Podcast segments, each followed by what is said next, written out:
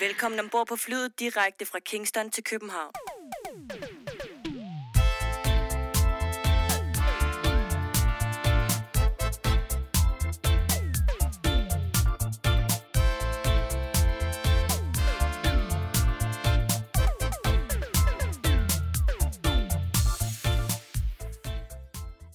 Du har tunet dig ind på podcasten Fra Kingston til København.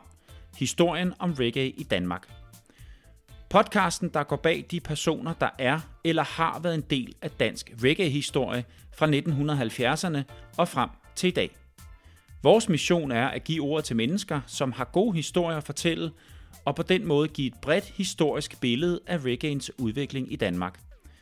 I denne podcast taler vi med musikere, producer, DJ's, selectors og journalister, som har været eller er en del af dansk reggae-historie. Vi er Jørgen Husum og Lars Rofnik Larsen. Velkommen til.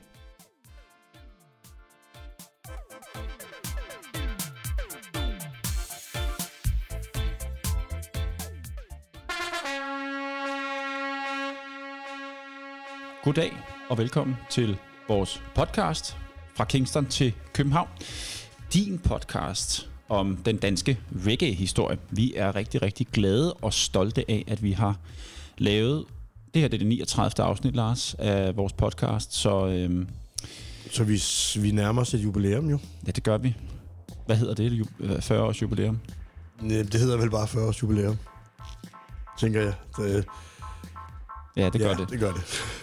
Men det er fedt, og øhm, vi er 40 rigtig, års, rigtig... 40 gangs jubilæum hedder det. Ja, 40 gange jubilæum. Jeg tror selv ikke lavet det i 40 år. Nej, dog ikke. Selvom den musik, vi øh, snakker så varmt om, den jo har eksisteret i 40 år i hvert fald. Og Lars, det her afsnit, det er lidt et specielt afsnit. Øhm, vi har ikke nogen gæster i den her omgang, og det har vi valgt ikke at have, fordi vi øh, vil lave et særligt fokus på øh, en af musikkens helt store figurer døde her søndag den 29. Lee Perry, Lee Scratch Perry, øh, 85 år, døde. Og øh, det vil vi gerne markere og sætte lidt fokus på i det her afsnit. En af de helt store skikkelser, Lee Scratch Perry, døde altså som sagt i en alder af 85 år gammel. Det gjorde han i byen Lucea i det vestlige Jamaica-område, hvor han også kom fra. Så i den her special vil vi sætte fokus på manden, som for mange stod for at have skabt en banebrydende sound i måden Lee Perry producerede sin musik på, og som har påvirket mange producer og musikere langt ud over reggaeens grænser. Og i programmet i dag, der taler vi blandt andet med Søren Villemos og øh, Gaffa-anmelder Henrik Bæk. Vi vil nemlig gerne have deres syn på øh, manden, som revolutionerede, revolutionerede måden at producere musik på. Men Lars, lad mig starte med dig allerførst. Hvad har Lee Perry betydet rent personligt for dig? Altså, øhm, vi har jo nogle gange her... Øh, de sidste par gange har vi jo talt lidt om, øh, hvorfor vi hører reggae. Og en af grundene, en anden grund til, at jeg hører reggae, er alle de spændende personligheder, der findes. Øh, altså, jeg hører reggae og dyrker kulturen, er jo, at alle de der spændende personligheder, man, man støder på, øh, når man begynder at dyrke kulturen. Og jeg må sige, lige Perry var den største personlighed af dem alle sammen. Altså, altså nu siger du personlighed, er det øh, hans musik, eller som du selv siger, altså hans person og hans... Vi, vi ved alle sammen, hvordan Lee Perry kunne se ud på scenen, ikke? Altså han lignede jo noget vildt mærkeligt. Var det Ja, det, du godt kunne lide? Ja, det synes jeg. Altså, en, en vildt øh, fascinerende person, vil jeg sige. Mm. Øh, Farverig. er meget, meget farverig og karismatisk. Altså. Og øh, når man så ham til hans koncerter, altså det var jo ikke fordi, at det var musikalsk fantastisk. Øh, han sang jo ikke, hvis vi skal være helt ærlige, særlig godt. Og specielt ikke i de senere år. Men, men det var en oplevelse alligevel at se ham hver gang. Altså en, en, altså en entertainer uden lige et fænomen, ikke? Altså, øh, så Ja. Og vi kommer til at, ligesom at berøre de her forskellige perioder af Halle Paris karriere. Vi kommer til at snakke om den sådan helt tidlige del af det, slut 60'erne, start 70'erne, og øh, hvor han jo er i, kan man næsten, næsten sige, i lære hos øh, både Cox Dot, Studio One og øh, Joe Gibbs senere hen. øh, som han så ender med at blive uvenner med, og måske der får navnet The Upsetter. Op igennem Black Ark, som fra 73 op til en, ja, slut 70'erne, men også hans periode bagefter, kommer vi til at snakke om i det her program. Og det er blandt andet nogle af de ting, som øh, vi har snakket med vores, øh, vores øh, gæster om, eller det vil sige dem, som vi ringer til og interviewer, altså Søren Vilmos og øh, Henrik Bæk. Det kunne vi eller det synes vi kunne være ret spændende at få deres perspektiv på det. Henrik Bæk, han har jo blandt andet interviewet Lee Perry, så det er jeg spændt på at høre, hvordan, hvordan det forløbet og hvad hans, øh, hans mening om Lee Perry var. Og Lars, øh, vi følger jo den normale format her i programmet, så øh, lige nu, der er det jo faktisk blevet tid til. Lars Larsen anbefaler. Jamen, det er selvfølgelig lige Perry, jeg anbefaler. og øh, nu er vi inde på hans personlighed, som var helt fantastisk, men hans betydning for musikken er jo også fuldstændig øh, helt øh, uvurderlig. Altså, øh, både som, som, som sanger, selvom han ikke var, som sagt, den bedste sanger, men, men i starten af karrieren, der var han faktisk nogle, nogle øh, okay ting, hvor han selv synger. Øh, men, men først og fremmest som, som producer og, og mixer øh, og opfinder, kan man sige, øh, en enorm kreativitet og en, en, en noget anderledes tilgang til det at lave musik end, end de fleste andre, men øh, en dybt fascinerende øh, måde at lave musik på. Øh, og jeg vil sige, øh, hans, hans, altså hans periode fra slut 60'erne, 69, 69 og frem til 80 er uovertruffen, vil jeg sige. Øh, det, det findes ikke bedre, simpelthen. Mm. Du har øh, valgt, at vi skal høre et par numre med, med Lee Perry. Øh, det første, det hedder øh, Funny People. People, people Funny Boy. People Funny Boy, ja. lige præcis. Fra, fra 68, ja, ja, ja. Hvad er der særligt ved det nummer? Der synger han Jamen, jo selv. Der synger han selv, og øh, det er jo sådan lidt en... Øh, en, en øh, han disser jo Joe Gibbs, som han jo så er blevet sur på. Han arbejdede jo sammen med Joe Gibbs, efter han havde arbejdet sammen med Cox Dot i Studio One. Og Joe Gibbs var jo faktisk den første, der gav ham lov til at komme øh, bag knapperne i studiet og producere.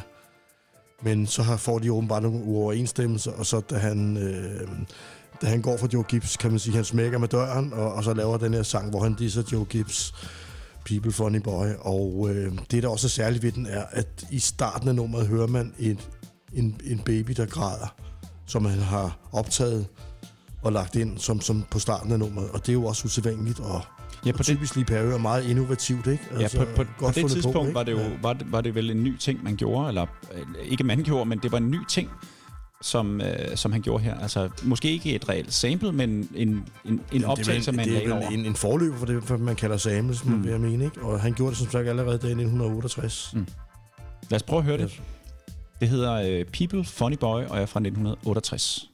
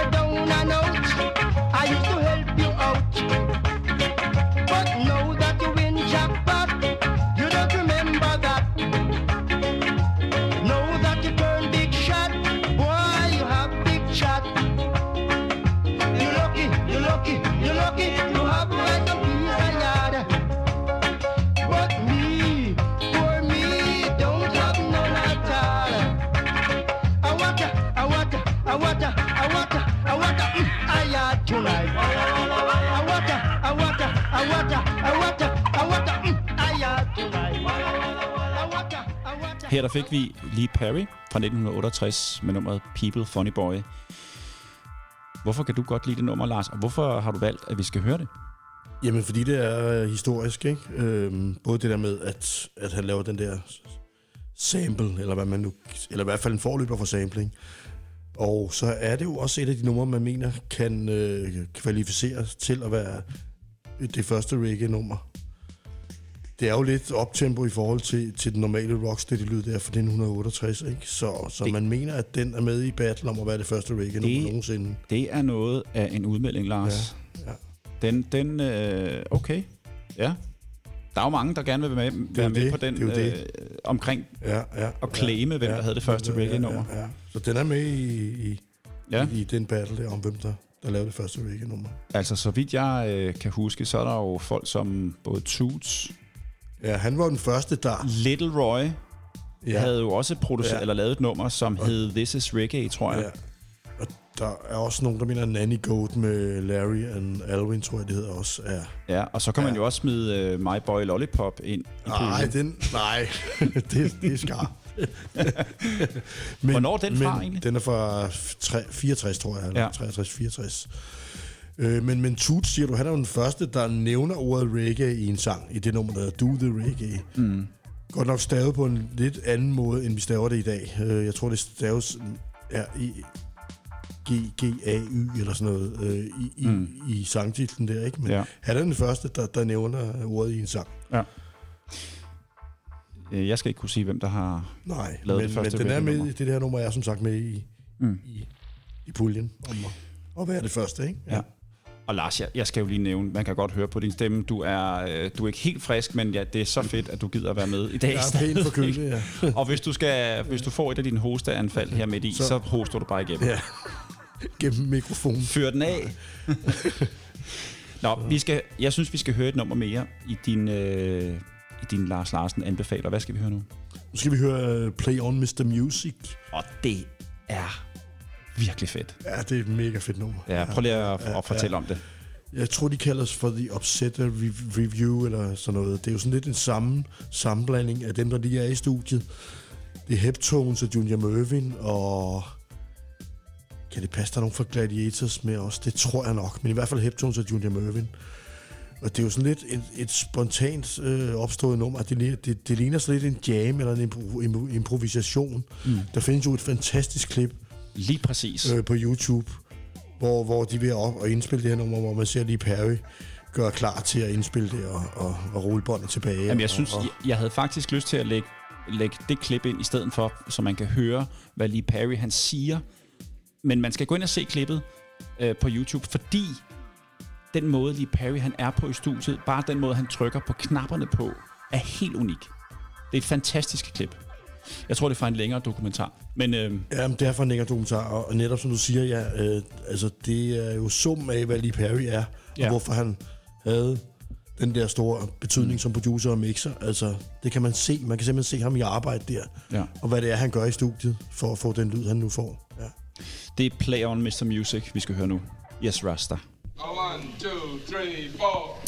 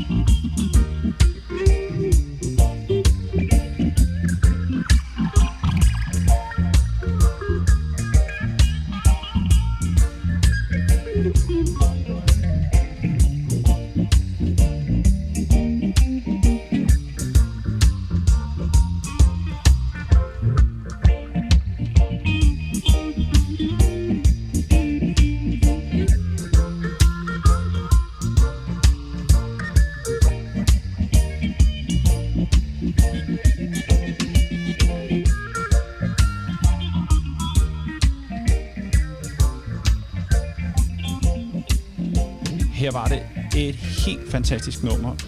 Uh, Play on Mr. Music, indspillet i Black Ark Studie.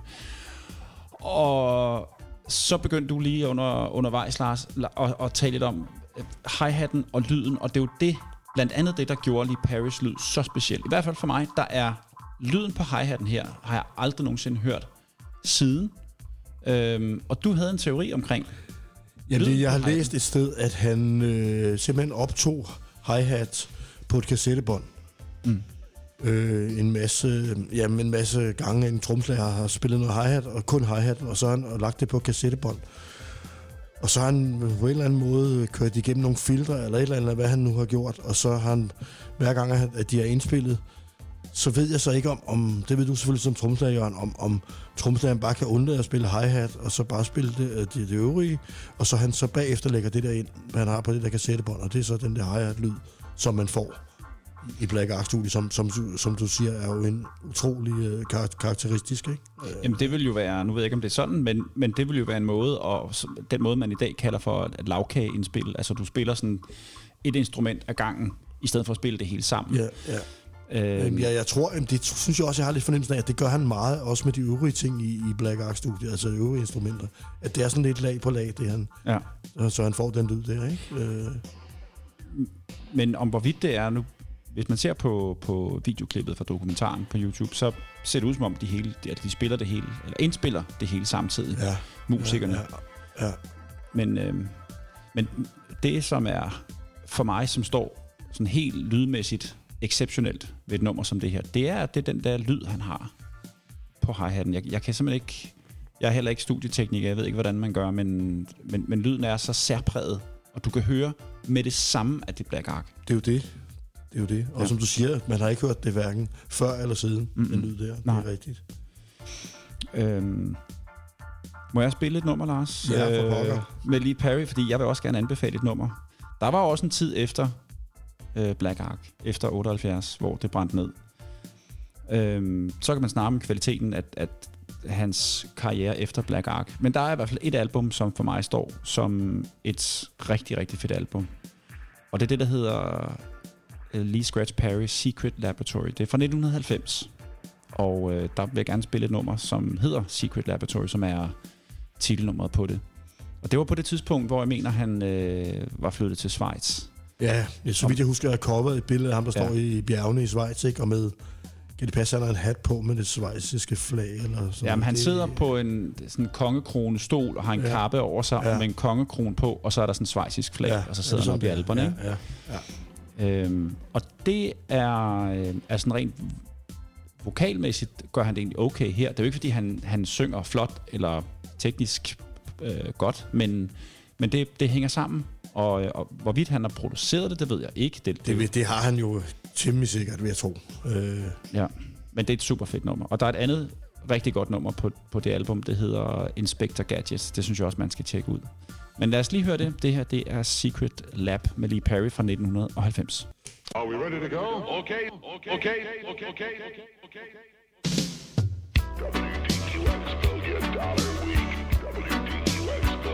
From my secret laboratory, you know This is Puncher of a dub dub monster from heaven, Lee Scratch Perry. Rocking and reading, having a ball, swinging and singing, straight jacket and all. From the rock man, down the lion musical rain, the master brain, Jack Cat, the mastermind, the mastermind. Rocking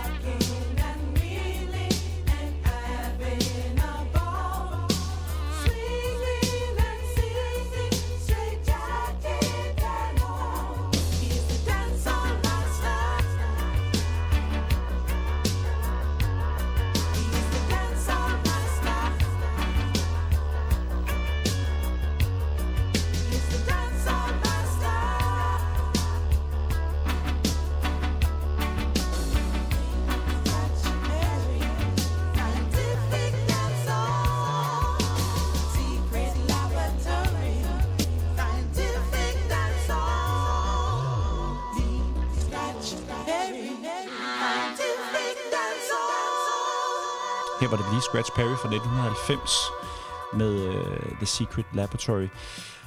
Det, jeg godt kan lide, som jeg også sagde før, Lars, det var, at her der forholder han sig sådan rent vokalmæssigt eller stemmemæssigt. Han, for, han forholder sig rytmisk til, til sangen. Altså, han, han øh, holder sig til rytmen, han holder sig til takterne, og det, på den måde giver det mening.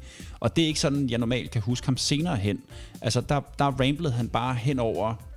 Øh, noget musik, der var uden at forholde sig rytmisk eller taktmæssigt til noget af det. Det gør han her, og det kan jeg sgu godt lide. Der synes jeg, at hans, øh, hans vokal kommer til at give mening på hans, hel, hans helt egen måde, selvom det ikke nødvendigvis er skønsang.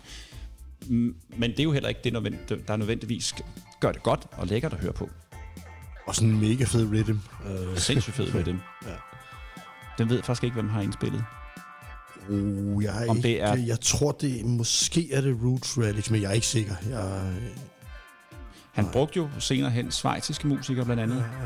Ald, øh, ikke efter mine... Ja, ikke altid vellykket måske, Nej. men øh, i hvert fald ikke til de live-koncerter, jeg har set med ham. Men øh, ja. Nå, det var lidt musik fra, øh, fra Lee Perry. Og Lars, øh, du har også fundet nogle af hans mest øh, essentielle, Ja. vigtige albums, som du lige vil ganske kort måske sige lidt om et par af dem, men i hvert fald så lægger vi dem op på vores øh, Instagram, tager nogle billeder af dem og lægger dem op der. Jamen, det er jo hans, øh, det vil jeg sige, must-have albums med, med Lee Perry. Hans egne øh, soloalbums og hans produktioner. Og det er jo selvfølgelig mest hans produktioner. Og hans øh, dub-albums. Øh, sådan noget som Dub Revolution, Super Ape selvfølgelig. Heart of the Congos, Party Time med The Heptones, Warren af Babylon med Max Romeo. Mm. Og så fra den tidlige periode album som øh, Rhythm... Øh, Åh, det kan jeg ikke huske, hvad det hedder, men jeg har sådan en, jeg, jeg har taget billeder, jeg har sådan en opsamling med tre albums fra, fra omkring 69 til, til 73. Øh, den ene hedder Africa's Blood, og den anden hedder Double Seven, tror jeg, og så et eller andet med Rhythm, øh, men der tager jeg selvfølgelig også billeder af det, og det ligger vi op på vores Instagram. Ja. Ja. Super godt. Så er det vist blevet tid til. Ugens overflyvning. I ugens overflyvning er jo det segment, hvor vi taler lidt om, hvad der er sket i ugens løb. Og øh, i dag er det søndag, og i går var der øh, øh, Open Air Festival øh, på Nørrebro på Den Røde Plads. Et øh, helt igennem fantastisk øh, arrangement, hvor der var alt fra Soundclash til øh, Jamaican Food, Jerk Chicken. Der var øh, liveoptrædener. Og det hele foregik som sagt på øh, den røde plads inde øh, på Nørrebro. Startede kl. 4 og sluttede vel omkring. Omkring kl. 22 sluttede det. Og øh, jamen altså lad os tage det lidt fra, fra starten, Lars. Vi var der jo øh, heldigvis begge to, og øh, vi havde alle vores t-shirts med. Fik vi solgt nogen derinde? Vi fik solgt nogle t-shirts, ja. Fedt. Så Og tusind godt. tak til alle jer, der, der købte t-shirts. Ja. Mega fedt. Ja. Men vi har jo stadigvæk flere, så det er jo bare med at komme ind på vores Instagram og bestille dem. Vi Ja. synes jo selv, de er ret flotte. Ja. Og så har vi snakket om, når de er solgt, så vil vi gerne lave nogle hoodies. Ja. Fordi nu bliver det også værd til at have langærmet på. Men det, det skal vi nok komme, øh, komme, komme nærmere ind på. Men tilbage til i går, så var, der, øh, så var der en fed festival derinde. Og det hele startede med noget opvarmning fra øh, tre kunstnere. Den første, det var Flow, som optrådte med, øh, med tre sange. Og øh, efterfulgt af Moonshine Movers, Angie Eichel og Nina Lipgott med tre tunes. Og det sluttede sig af med en optræden fra Ida Ambrose, som optrådte, jeg tror det var med to numre. Jeg var så heldig at få lov til at være musikafvikler på deres... På, Det er jo øh, dine rhythms, de synger på jo. I hvert fald Moonshine Movers. Ja. ja. Så det var, det var super fedt. Og folk de var glade og tog rigtig, rigtig godt imod øh, dem, der var derinde. Efter der, så var der jo Soundclash, Lars. Vil du prøve at fortælle lidt om, om hele den begivenhed? Scandi Cup First Edition mellem Youngblood her fra København og Million Vibes fra Malmø. Og vi havde jo den ære at være dommer i det omtalte clash. Ja. Vi var så ikke alene om det. Nej, der, vi skal jo, man skal jo være ulige antal dommer i, i, øh, i tilfælde af uenighed. Så vi havde Axel med fra Sverige Mm. som den tredje dommer. Ja. Lige præcis. En meget kompetent herre, som øh, har været i øh, Soundclash business i rigtig, rigtig mange ja, år. Ja, som vidste rigtig meget om det. Ja. Ja. ja, ja. Og Flink øh, fyr. Vi, vil ikke, vi, vil, vi vil ikke komme ind på sådan de tekniske ting omkring hverken øh, afgørelse eller noget som helst i det her program. Det, øh, det er slet ikke formålet. Men jeg vil gerne bruge lejligheden til at hylde begge sounds for et helt, helt fantastisk show. Og, og, og så kan vi sige, øh, at det var jo ekstremt tæt og close det her. Det er, vi snakker øh, Marginaler. marginaler. Ja. Ja. Det, det var virkelig clash af, af rigtig, rigtig høj kvalitet. Det var jo dubs hele vejen igennem, og det var, synes jeg, øh, mikrofonteknik, crowd control på den helt store klinge. Jeg synes, det var... Ja, det var, og det var utrolig underholdende. Altså, og folk tog ja. virkelig godt imod det. Altså, ja, det var, det var virkelig godt. Ja, det var- et det var højt, højt niveau. virkelig, Meget højt niveau. Virkelig, virkelig højt niveau. Ja. Og selvom Million Vibes, de, øh, de endte med at vinde, så var det altså, som sagt, med en, en meget lille maven. Og jeg synes, at øh, der skal lyde en kæmpe big up og respekt til, øh, til Youngblood, fordi hold kæft, hvor fyrede de den af. Og der, de spillede kæmpe, kæmpe dubs Ja. undervejs. Det må ja. Jeg sige. Ja, Altså, det var stort, det var det. Og ja. Altså, det var også det noget af det, jeg havde glædet mig allermest til at høre, hvilke dubs de, de havde begge sounds. Ikke? Og, og begge Ja. sounds er jo kæmpe store dubs, så ja. en fornøjelse. Og der er jo mange ting, man tager sådan in consideration, når man skal, skal lave en afgørelse på sådan noget her. Det er jo selvfølgelig, hvad for nogle dobs man spiller, men det er jo, det er jo en bred vifte af alle mulige ja. Ting, man, man sådan lægger sammen, og så finder man ud af, hvem sådan samlet set, hvem man synes øh, vinder det skidt der. Men stor big up og respekt til Youngblood, og selvfølgelig også til Million Vibes. Øh, tak for et godt show, og øh, personligt håber jeg, at, øh, at det selvfølgelig kommer igen. Ja, det vil vi meget gerne se mere af det her. Øh, Jeg håber, at, øh, at det i går kan være med til at kickstarte den her clash-kultur kommer igen. Ikke kun på Adils Open Air Festival, men i andre sammenhænge også. Og hvis det kommer igen med Open Air, hvis der skal være clash igen der, og det kan jeg forstå på Adil, det er i hvert fald en del af planen, så kunne det være fedt, hvis der var flere sounds med i clashet, så man ligesom kunne bruge de indledende runder til at få elimineret nogen fra, så man stod tilbage i finalen med kun to sounds, ikke? ja. Og vi har jo flere sounds, altså herhjemme, som også kunne være med, ja. Ja. sammen med Youngblood, Ja. ikke? Så, Og formentlig også en hel del i Sverige, tænker jeg, der også kunne være med. Ja. Ja. Og, og det hedder Skandikov for den sags skyld fra Norge og fra Finland også. Øh, Ja. ja. og fra Færøerne. Ja, fra Færøerne.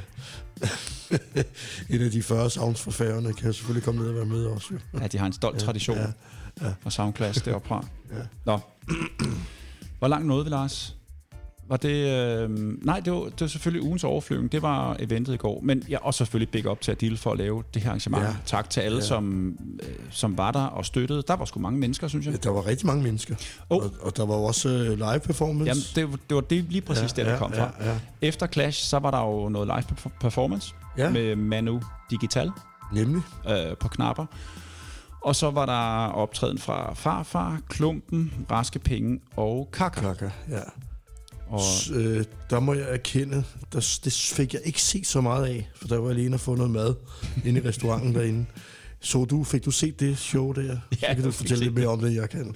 ja, jeg fik set det. Jeg havde sørget for at spise inden. Ja, Det var, det var virkelig, virkelig fedt. Det var øh, 100% freestyle. Altså, for, altså alene det kræver sindssygt meget, øh, hvad hedder sådan noget, øh, talent. altså, det var ren øh, det var ren improvisation freestyle. Fuldstændig. Åh, oh, fedt. Der var, øh, altså Manu Digital, han leverede jo rhythms og musikken, og så gik mikrofonen ellers bare på omgang. Og så sang de ellers, hvad de kunne fra deres bagkatalog til de rhythms, der nu var. Og, øh, og det, det gav jo en, en enorm fed energi på scenen, hvor mikrofonen røg frem og tilbage, og så havde man ikke lige flere ly- lyrics i posen, så gav man lige mikrofonen videre til den næste, som så kom og sang. Det synes jeg var genialt, og jeg synes, det var fantastisk, og jeg synes, de, var det fire kunstnere, der var på scenen, de viste, hvilket potentiale og kvalitet de lavede af, når man kan gøre det. Det, det må jeg sige, det tager jeg sgu hatten af for.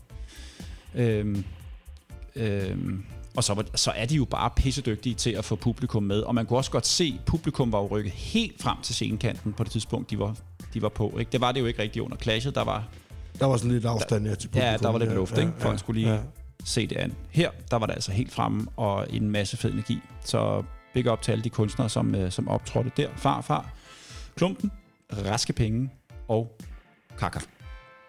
Sådan. Og selvfølgelig Manu Digital. Og så var der noget efterfest bagefter, stod der i hvert fald annonceret. Det var jeg ikke selv til, men Der var også lige nogle live øh, performances med, med band jo, øh, med Ultramonics band, og Emma Tirone, som gav tre af hendes, øh, af hendes fede sange. Blandt andet Ren Magi, som, som jeg jo har sagt flere gange burde blive et kæmpe hit. Og fed performance endnu en gang fra Emma Tirone, og super performance af Roots Harmonics Band. Og til sidst sluttede jeg af med jamaikansk kunstner, Norris Man, som også gav et super, super fedt show. Fantastisk øh, energi og utrolig god interaktion med, med publikum. Øh, ja, igen, mega fedt show. Halvanden time med, med Norris Man. Så fed, fed aften. Vi håber, Open Air Festival kommer igen næste år. Klart. Og så den der afterparty, der var jeg desværre ikke øh, med. Jeg var for træt, så jeg tog hjem der. Så det kan jeg ikke sige noget om, hvordan det var. Der havde du altså også givet den gas fra klokken 4, Lars. Stået og svinget t-shirt over disken. Det er det. Så, øhm, og i aften, øh, er det jo, det- eller det er jo søndag i dag, så i aften er der Caribbean Culture Drop øh, derinde. Så øh, der spiller Raske Penge plade, så vidt jeg kan huske. Ja. Ja. Øhm, men det var alt for ugens overflyvning, tænker jeg. Og nu skal vi tilbage til dagens emne, dagens tema, som er Lee Perry, som jo døde øh, her sidste søndag, en uge siden, 85 år gammel. Og Lars, kan du ikke lige fortælle, at øh, du har læst, at Lee Paris kone er kommet med en eller anden teori om, at det var, øh, at det var øh, et mor. Ja, jeg ved ikke, om det er en mor, men, men hun siger, der er foregået noget suspekt. At hun siger, at han var overhovedet ikke syg.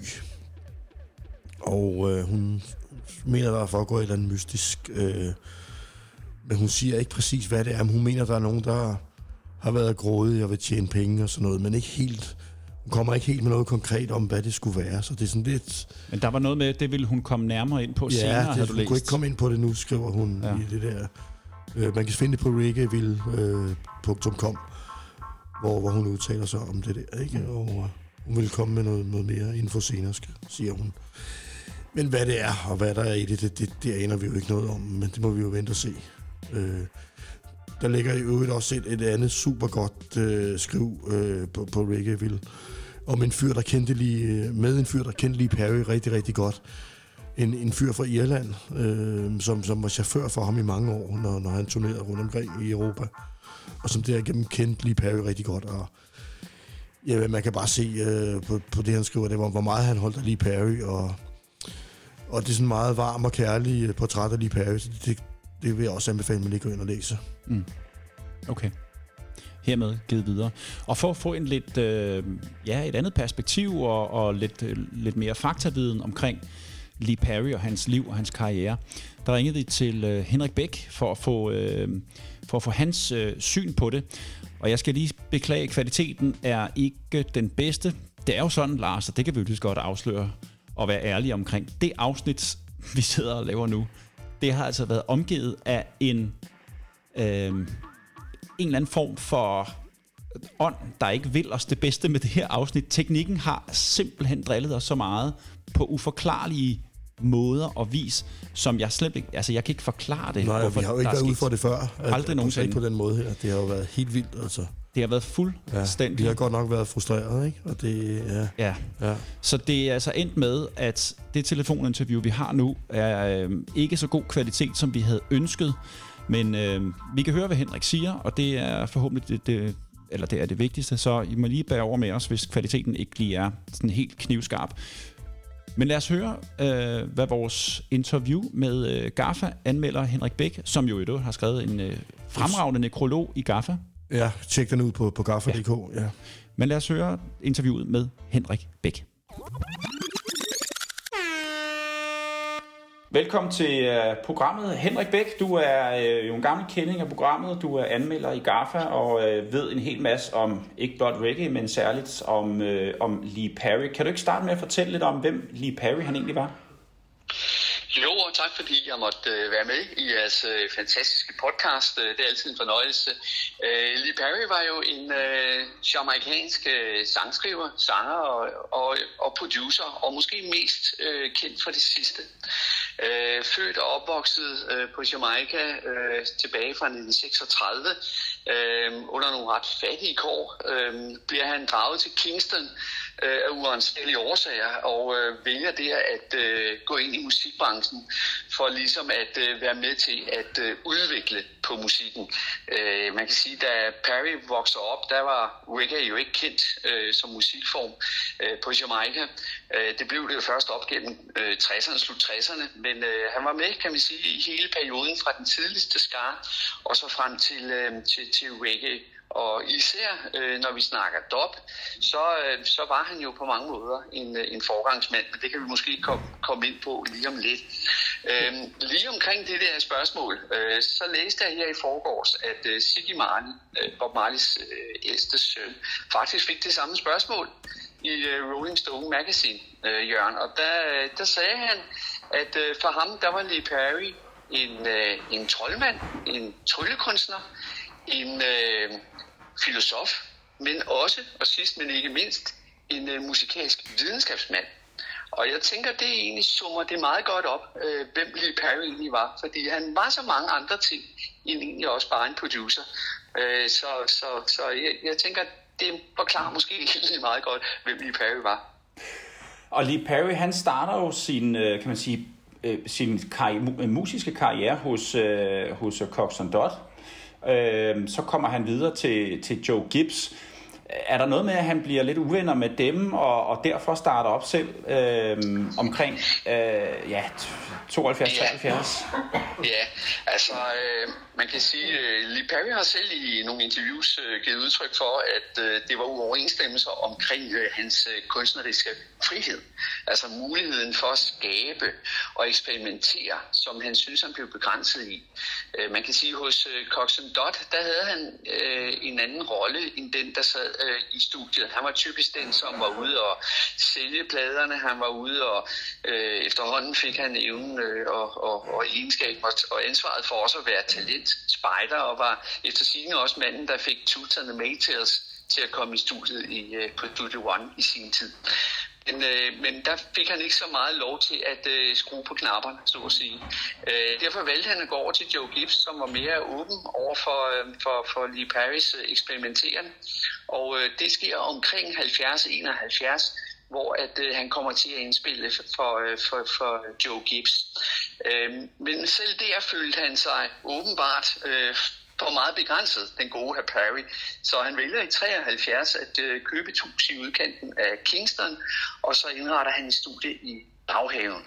Og det skulle så blive starten til, øh, kan man sige, fuld, fuld eksperimenteren øh, på alle knapper og på alle øh, ledere og kanter i hans Black Ark Studio. Og det er jo den periode, som, hvor det virkelig bliver interessant, øh, og måske også den periode, han er allermest kendt for Black Ark, mm. cirka fra ja, 73 til måske slut 70'erne. Mm. Hvad er det, han formår at kreere i den periode i Black Ark? Jamen altså, der har jo været mange øh, snakke, og det, det kender I jo også til omkring, hvem, hvem opfandt dub-musikken. Men, men jeg tænker, når man nævner Lee Barry, så kan man ikke også lade være med at nævne dub.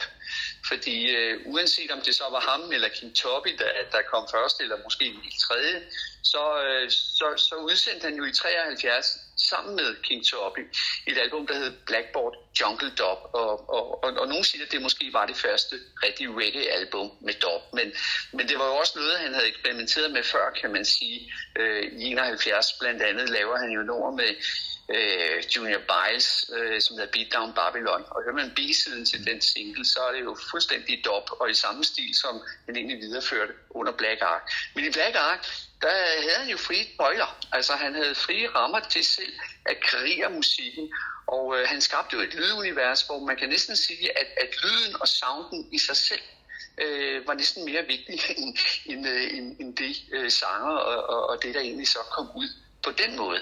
Mm. Øh, og, og, og han var jo fantastisk øh, som forgangsmand til at få selv det meste ud af ingenting. Han havde jo en, øh, en firespors øh, båndoptager øh, i det her studie, og så havde han nogle forskellige øh, lydeffekt øh, maskiner og så videre, men han legede jo også med øh, koklokker, med sample øh, børne gråd og babygråd og så videre øh, ind i musikken, som, øh, som, som ingen andre jo havde gjort. på samme måde øh, før. Mm. Så han var, han var nyskabende, ikke? Han var jo en øh, innovatør og en, øh, en nytænker, og, og, og skabte jo også et lydunivers, som var meget anderledes og meget råt, måske, i forhold til, hvad vi havde hørt før øh, mm. inden for reggae-genren. Ja, det du netop nævner med, med sådan en- en baby, der, der græder ind over et nummer, det var jo det nummer, som hed People Funny Boy, som jo nogen mener var en, var en fornærmelse imod Joe Gibbs. Yeah. det er lige præcis, Øh. hvor, han, hvor han disser ham ret vildt, ikke? For, Ja, ja, ja. For, for det ene og det andet, ikke? Jo. Og øh, en åben krigserklæring, kan man sige. Og- Og det er rigtigt, det var jo det nummer, øh, som for mig øh, måske var det første nummer, hvor vi, øh, hvor vi havde sampling øh, i, i musik, ikke? Og man kan sige, øh, Lee Perry har selvfølgelig i særdeleshed haft en øh, enorm indflydelse på, på reggae-musikken. Det, det er jo klart, men, men jeg tænker også, hans, hans evne til at karriere skabte jo øh, også øh, lydbølger mm. ind i mange andre musikgenrer. Ikke? Jeg Ja. tænker drum and bass, jungle og alle de ting, ambient, hvad der ellers er kommet derefter, Ja. øh, har jo på en eller anden måde også en snært af noget reggae over sig, eller noget dobbelt, øh, som, som Lee Perry altså var med til at udvikle, uanset om han så kom først eller ej. Ikke? Ja. Hvem, hvem, øh, hvem tænker du, har, som har været igennem øh, Black Ark, altså hvilke artister eller bands, som, som øh, har fået deres karriere sat i gang øh, ved netop at have været, været i, i Black Ark og sammen med Lee Perry? Ja, altså man kan sige, der er jo navne som øh, blandt andet Congos, øh, Max Romeo, øh, Junior Mervin. Øh, det er jo nogle af dem, som man kan sige, øh, måske de mest kendte, ikke? som har, har, har formået at, at skabe et navn gennem Black Ark. Og øh, hvor, hvor Perry med sine produktioner jo var med til at, øh, at sem- sætte dem, kan man sige, på et musikalsk verdenskort. Men han havde også mange andre sanger og kunstnere tilknyttet, og, og man kan sige, han, han havde en vis evne til at, øh, at få dem ind i studiet, som måske ingen andre ville indspille. Og så fik han det jo til at lyde som en million øh, bagefter. Øh, og, og, og den evne, den havde han jo i, at han, han troede på de folk, han fik ind. Men han havde jo også i starten en, en væring mod at, øh, at bruge sanger, fordi som, øh, som han sagde, så, så kostede de jo penge, og dem ville han helst være foruden. Så, ja. så han, øh, mange af de, de første produktioner, han lavede Black Ark, var jo også uden, uden sanger. Og det kan man sige, skabte jo så måske også muligheden for, at han netop kunne eksperimentere med, med Dorten, ikke? Som, som musikalsk udtryksform. Og så, øh, ja, omkring 78 der, så hele historien med, at han brænder sit, øh, sit studie ned. Mm. Hvorfor han gør det, det er der jo også forskellige teorier omkring, og nogen siger, at, at han mente, der var, der var ånder, der ødelagde det, og andre vil mene, at han simpelthen var, var træt af nasser, og så videre, så videre. Men, mm. men, øh, men ikke desto mindre, så brænder han sit studie ned, og så, så kommer hele den der tid efter Black Ark, hvor han jo ikke så meget er produceren, men mere hvad kan man sige, performeren og sangeren. Ja. Hvad er, Ja. det, hvad er Ja. det for en del af hans karriere, som, øh, som er der efter Black Ark? Jamen, der, der, der får vi jo en anden side af, af Perry at se. Han havde godt nok øh, lavet singler øh, under skarperioden, blandt andet nævnte før øh, People Funny Boy og, og, og mange andre. Ikke? Øh, også selvfølgelig under Black Ark-tiden lavede han jo nogle fantastiske singler, hvor han selv sang. Men, men det er jo rigtigt, at øh, efter øh, kan man sige, nedbrændingen af Black Ark, så, så gik han nye veje. Ikke? Han, øh, han flyttede også til Europa, bosatte sig først i London og, og sidenhen i Schweiz, og begyndte så jo at, at optræde øh, med, øh, med sang på scenen, og nogle gange også med, øh, han pludselig øh, skulle male, mens han, øh, han optrådte.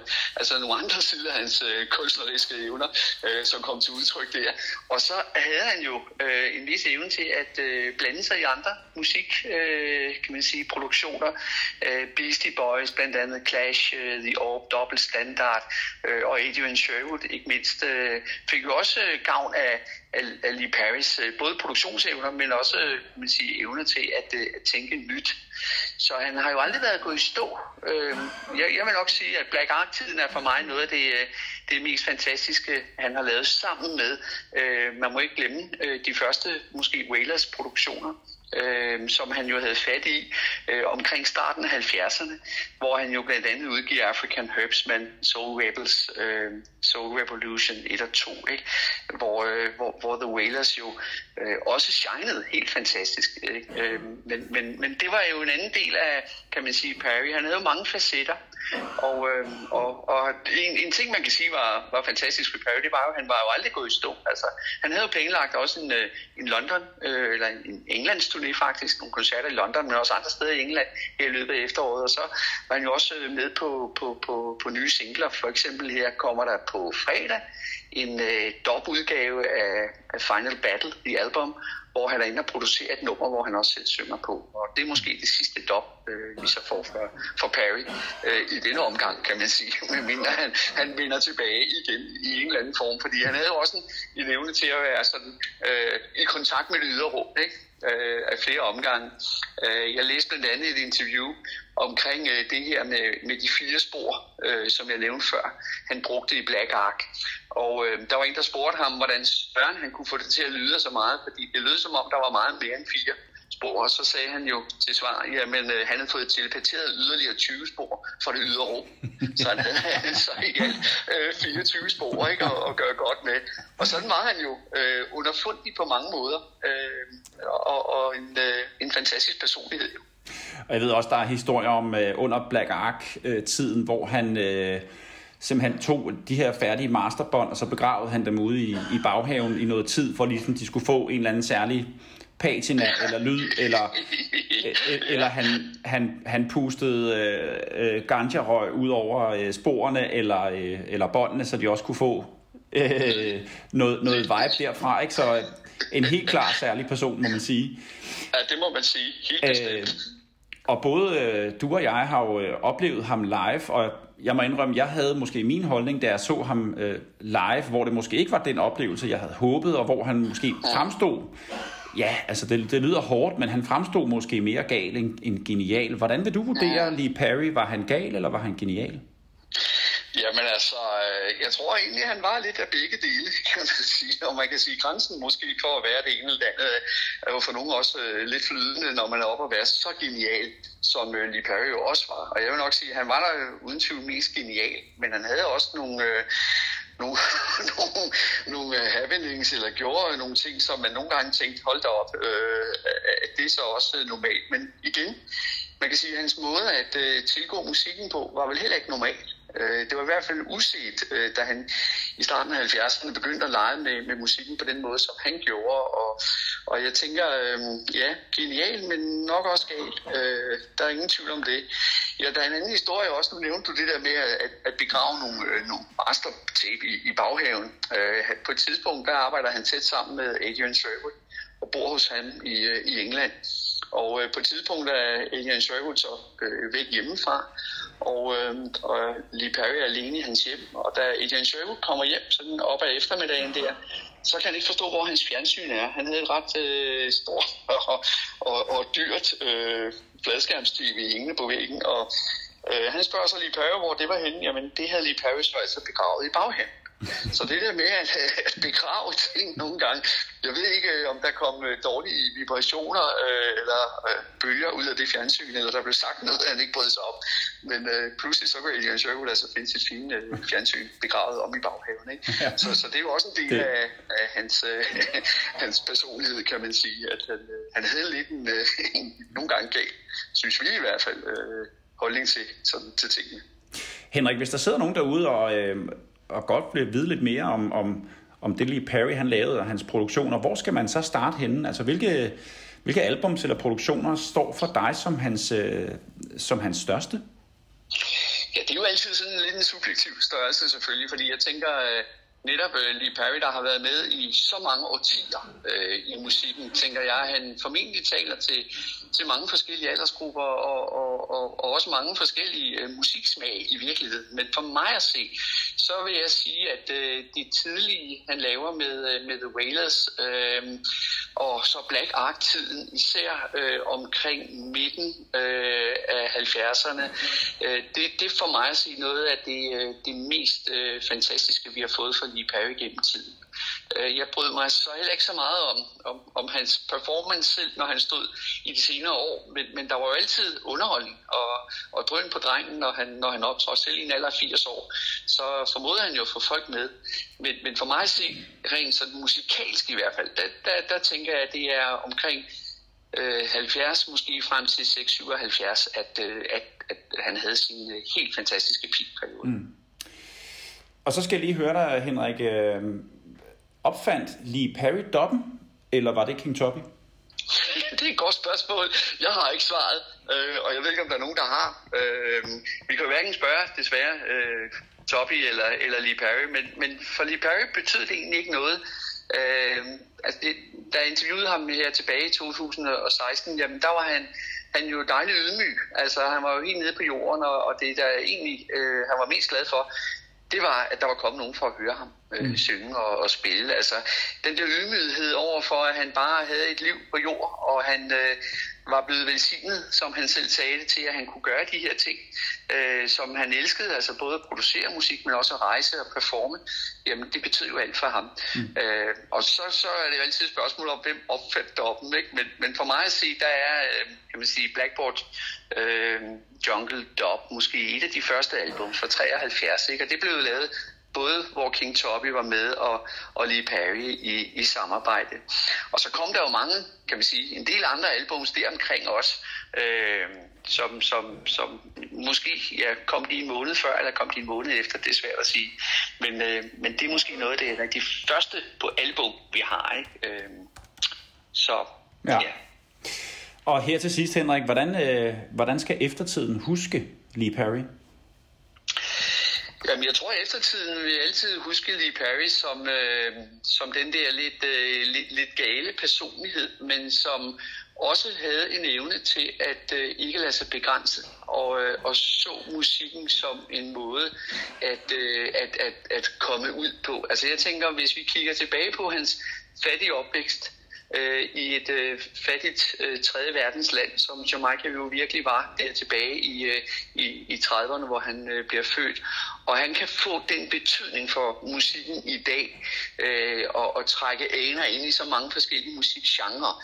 Øh, det, det tænker jeg, at vi aldrig nogensinde vil glemme ham for. Jeg, jeg er dybt taknemmelig for, øh, for hans bidrag til musikken, og øh, jeg tror, jeg vil blive ved med at spille hans plader indtil jeg ikke, til, indtil jeg ikke er længere. Og så håber jeg, at der er nye generationer, der vil fortsætte med det, fordi på den måde, så bliver han jo også øh, uddødeliggjort.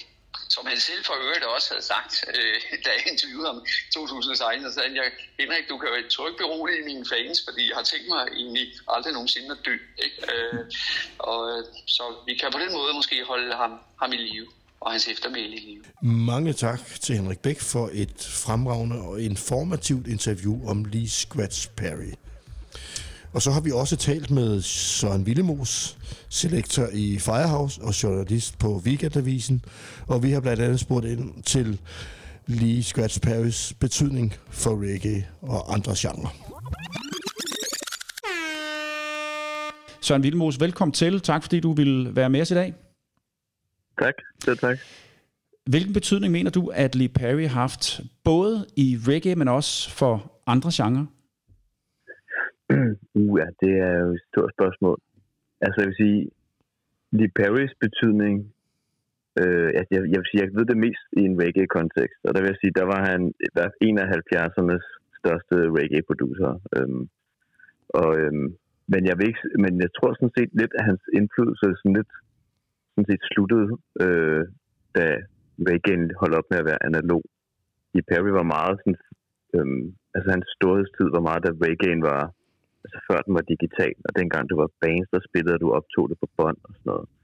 Øhm, altså, der, men der var han dengang, altså i 70'erne, der var han en, øh, altså en kæmpe ambassadør for reggae, øhm, ved at der jo generelt er, altså, er det, det musik, hvor Marley indspillede og The Wailer spillede, indspillede i, med Lee Perry, Black Ark er jo generelt blandt fans anerkendt som deres bedste arbejde, og det, det, det kan man sige om mange andre øh, øh, kunstnere, der også har arbejdet hos Lee Perry, at de havde deres bedste år, og deres bedste musik blev lavet i den periode. Så øhm, ja, altså han, Lee Perry var, var havde en, en stor indflydelse, og, og sådan set, man kan sige, også, han nåede også i høj grad ud til sådan et, øh, et publikum uden for reggae, altså sådan et rockpublikum. Der var han også, øh, der var han en, en fanfavorit, der må så må sige, og det tror jeg også, fordi at Lee Perry, i modsætning til mange andre reggae-kunstnere, var sådan en producer, der tænkte meget i at lave helstøbte plader, altså lave albums, øh, hvor reggae jo altid har været domineret af sådan single, single marked. Så tænkte Lee Perry også i, i det at lave albums, hvilket gjorde han, ja, at de, og det stiller jo bedre i en europæisk øh, rock-kontekst. Ja.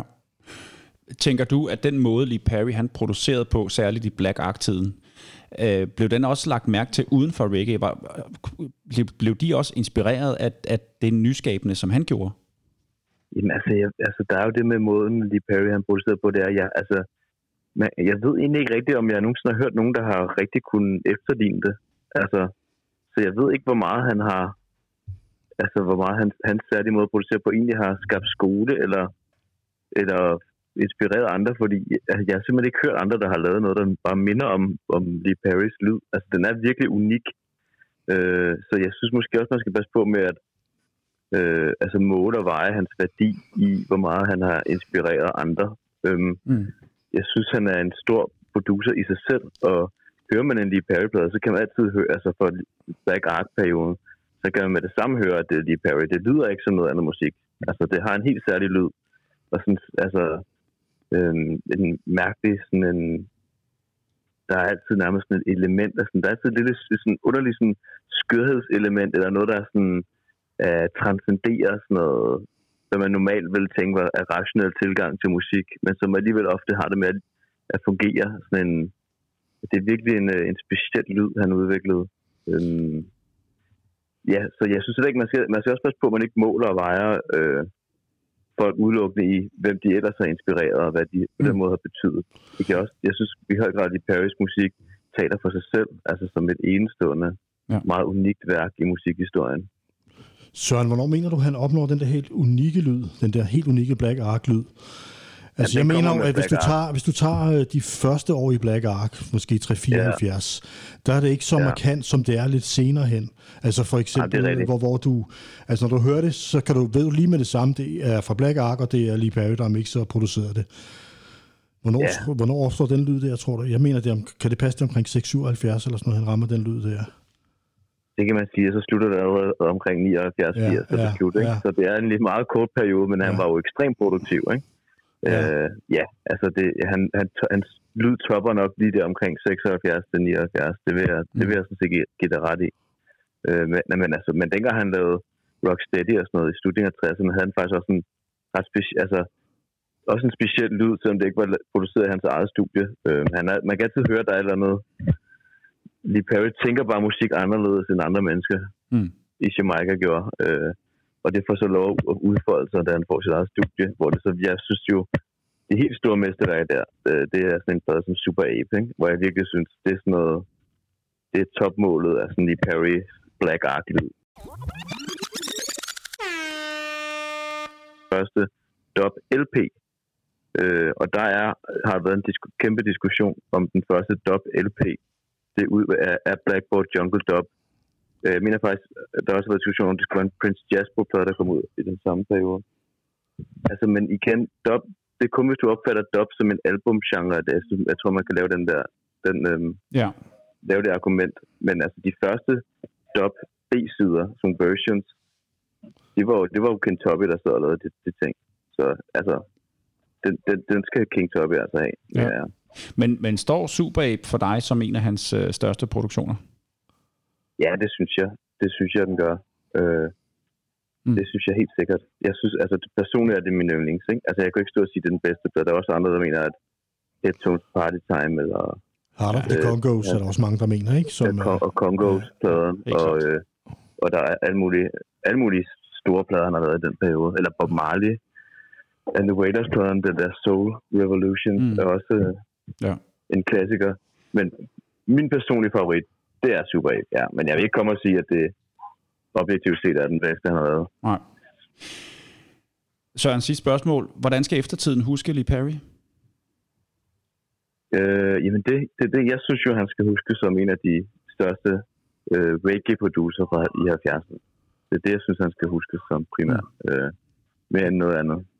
Og Altså, ikke, altså den der, ja, og, og- og, ja, og, og ikke som, øh, som ham, der står på scenen efter Black Ark øh, nej, det synes og, jeg og rambler var, i, mikrofonen. det vil jeg faktisk håbe, at folk helst vil glemme, for jeg synes, det er trist. Øhm, altså man kan sige, det var med til at sikre ham økonomisk, i, efter han havde udlagt det meste af sit bagkatalog. Ja. Så jeg tror, han levede sådan set økonomisk et meget godt liv der i Schweiz, så han kunne tage på de der turnéer. Der er vist ikke nogen tvivl om, at Lee Perry har haft en kæmpe stor betydning Ikke kun for reggae, men også uden for reggae. Måske var han genial, måske var han gal. Det må man selv ikke slås med, hvad man synes. Også hvilken periode man synes, han var bedst i. Men øh, Lars, jeg synes ikke, der skal være nogen tvivl om, at øh, han har haft en, en kæmpe indflydelse på musik. Nej, nej, ja, det, altså, han var jo kæmpe stor, altså. En af de absolut største i reggae-historien, vil jeg sige. Mm. Øh, ja. Og øh, jamen, det var egentlig, hvad vi, øh, hvad vi havde øh, i den her omgang. Vi har jo, øh, som vi nævnte i starten, valgt at lave det her til et Lee Perry special program, og det betyder, at den gæst, vi skulle have haft i dag, øh, Lars Søgaard, har vi skubbet til en anden gang. Men øh, fra næste gang, der holder vi altså det program, som, øh, som vi har planlagt. Det betyder, at fra søndag den 12. 9. der får vi besøg af Jafarman, som fortæller om historiske personer og begivenheder i reggae og Rastafari-kulturen. Søndag den 19. i 9. der er der Roots, Roots Resonance øh, Sound, som øh, kommer på besøg. Og så husk, at der er Caribbean Culture Drop hver søndag. Det er der inde på Bedwood inde i Nyhavn. Starter klokken 18. 18 til 22, tror jeg det er. Jeg tror, de kører til 24, faktisk. Til 24? Ja. Okay. Men det var, hvad vi havde at byde på i den her omgang. Øh, fra Kingston til København. Tusind tak, fordi I øh, lyttede med. Øh, husk at følge os inde på Instagram. Der lægger vi billeder op i den her omgang af Lee Perry og Lars' forslag til de album, som man skal gå ind og tjekke ud derinde. Husk at skrive til os, hvis I skal bestille vores t-shirt. Det gør I inde på vores Instagram fra Kingston til København. Og så prøver vi at udkomme så vidt muligt hver mandag. Det gør vi på de sædvanlige platforme Apple, Spotify, Google og så også på vores hjemmeside fra Kingston til KBH. Og tak som sædvanligt til Jonas Bæk for at lægge de her afsnit op, så I kan høre dem. Og et særligt tak til alle jer lyttere, som gider at lytte til vores lidt nørdede podcast. Det sætter vi rigtig stor pris på. Tak fordi I, øh, I tuner ind hver gang. Og husk at sprede ordet om øh, vores podcast, så den kan komme ud til endnu flere lyttere. Vi høres ved i næste afsnit af Fra Kingston til København. Og husk, at Lee Perry skal ud til folket.